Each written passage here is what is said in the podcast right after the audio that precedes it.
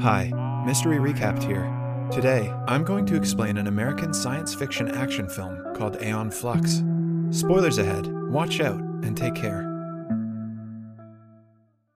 A deadly virus wiped out 99% of humanity in 2011. A person named Trevor Goodchild finds a cure for the virus and saves 1% of the human population. The remaining 1% consists of 5 million surviving people who now live in a city called Bregna. The premise of the movie is set in the year 2415, 404 years after the pandemic. The city of Bregna has changed completely. At first glance, it looks like a perfect utopian city with happy people and a better quality of life. Massive concrete walls surround the circular city to stop people from going outside the premises and potentially catching the virus. Bregna is technologically advanced and has a massive spaceship like object levitating over the city. For the past 400 years, the Goodchild dynasty has been ruling the city. However, the government hides a secret from its people. Many people vanish mysteriously and frequently, and no one knows why. Even weirder is that the whole population gets strange nightmares, and the government requests it to be treated. Everyone suspects that it is the government that is involved in the disappearances, but no one is brave enough to stand against the Goodchilds, except for a group of people called the Monikins. Monikins are an underground rebel organization that aims to get the answers to the frequent disappearance and fight against the absolute rule of the Goodchilds. The protagonist of the movie, Aeon Flux, is a highly skilled assassin and a warrior who works secretly with the Monikins. At the beginning of the movie, we see her walking through the streets of the beautiful city she meets a man at a junction, and the two kiss. We see the man transfer a pill from his mouth to hers as they kiss. When the two separate and go their own way, Aeon takes the pill. It is an advanced telepathic technology used by the Monikins to communicate with each other. By taking the pill, Aeon is able to talk to the leader of the Monikins, named Handler. She provides her with a new mission to sabotage the Goodchild's central surveillance facility. Later, we see Aeon walk through a busy street in the city. An old man shows people a picture of his daughter, asking if someone has seen her. Aeon meets her younger sister Una, and the two plan to meet for dinner that night.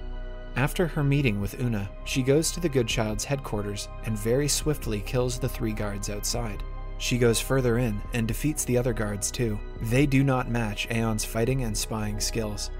She jumps inside through the roof and sees the life of every person in the city being watched through some kind of technology. Aeon then plants a bug in the place and completes her mission successfully.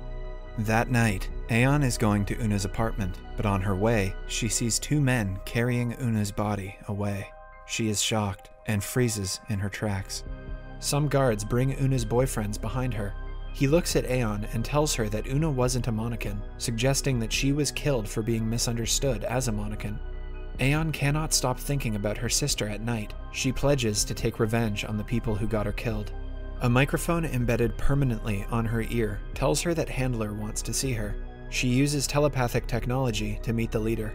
She hands her a new mission, the most important mission they have had yet. It is to kill the man who has made the cure and chairman of the Goodchild's rule, Trevor Goodchild. Aeon accepts the mission delightedly because she is getting a chance to kill the murderer of her sister. Handler blows her pollen from a flower and embeds Aeon with the plan of the mission. Sithandra, Aeon's friend and a fellow member of the Monikin, will help her cross the border, which is the first step of the mission. The following day, Aeon and Sithandra start the plan. They run through the restricted premises of the Goodchild's residence and are shot by several weapons planted on the trees. Sithandra helps Aeon to get through the traps and leaves her to complete the rest of the mission alone and waits outside for her. Inside the massive residence, we see Trevor Goodchild talk to his brother and a co member of their government, Orin Goodchild. The two talk about a system their world is working on. Trevor is actively trying to better the said system because it harms the people currently, but Orin is in the favor of continuing the current system even though it is hurting the people. Sometime later, Aeon finds Trevor in an auditorium practicing a speech.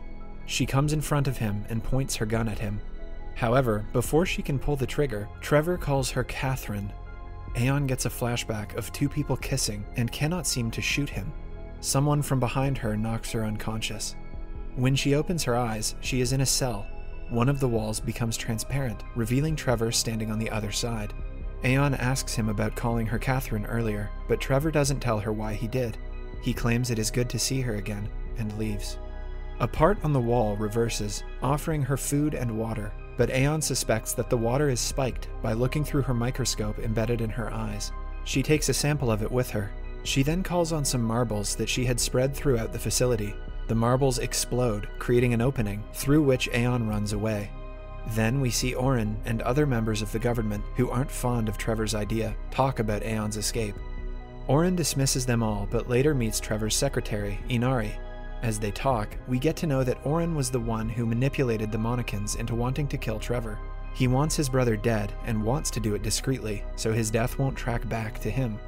Aeon then goes to see Una's boyfriend, who tells her that the liquid she was given has a message that will be told to her when she drinks it. Aeon then drinks the liquid, and Trevor talks to her in her head.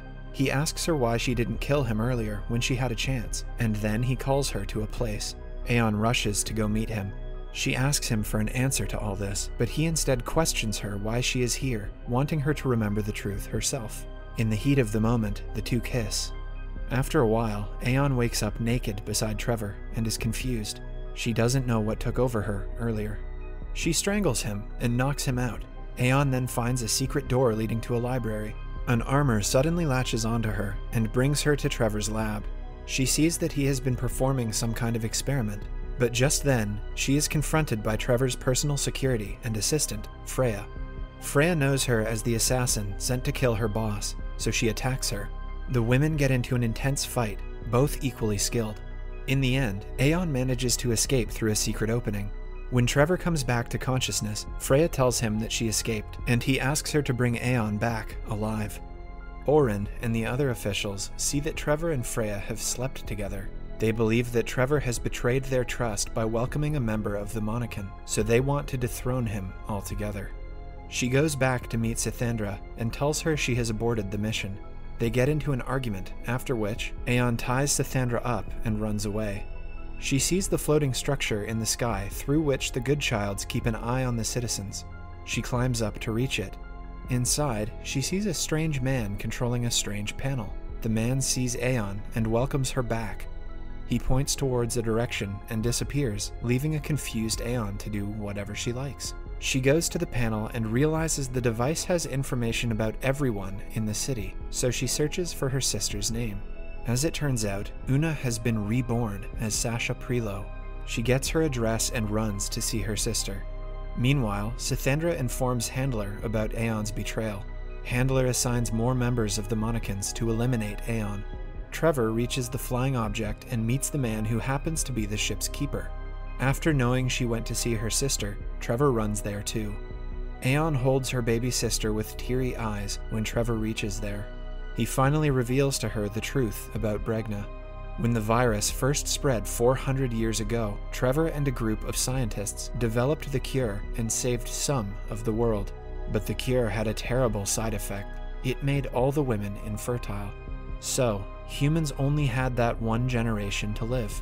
However, Trevor saved them when his cloning experiment was successful. He cloned the DNA of every person alive and gave them a rebirth. Every person born in the last 400 years is a clone of the ones who were cured. That is why people have strange dreams. The dreams are the memories of their past lives. That is also the reason the population of the place has remained 5 million for all these centuries. When a person dies in the city, the ship's keeper recycles their DNA and assigns it to someone else. The citizens are unknown to this and think they have a natural pregnancy, but in reality, the keeper of the floating ship finds a suitable couple to impregnate and induce the woman with a chemical pregnancy.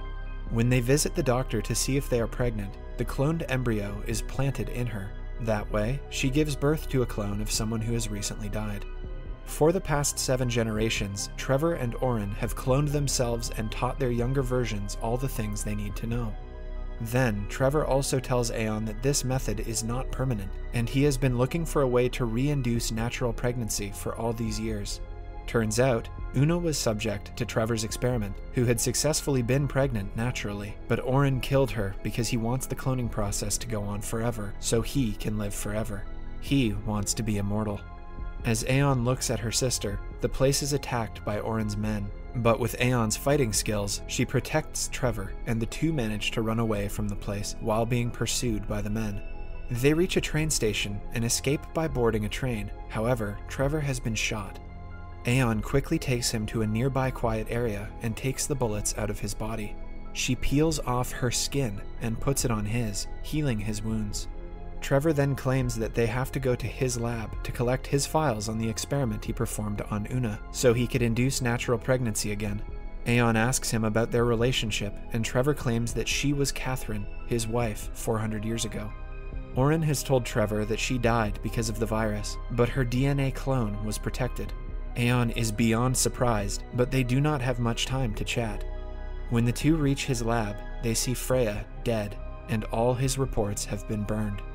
Trevor wants to run away from the city, but Aeon insists on doing one last thing before leaving.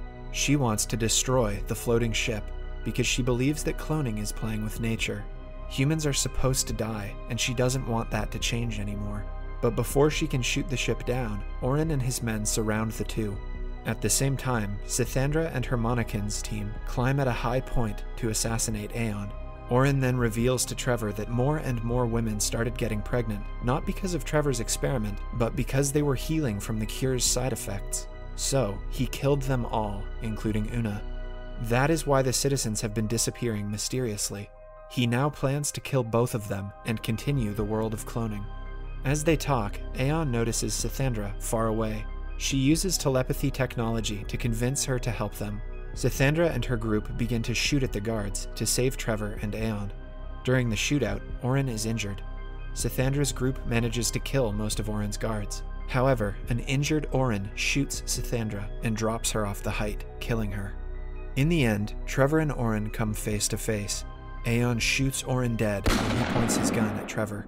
Aeon then gets on the ship and explodes it, destroying the DNA clones stored inside. The ship goes flying and lands harshly on the city's perimeter wall. The people see the outside world for the first time. It seems fertile and full of vegetation, a land that can be inhabitable. The movie ends as we see a glance of Aeon and Trevor's life 400 years ago. Subscribe for more videos like this, turn on notifications, and leave a like to help the channel out. Thank you for watching.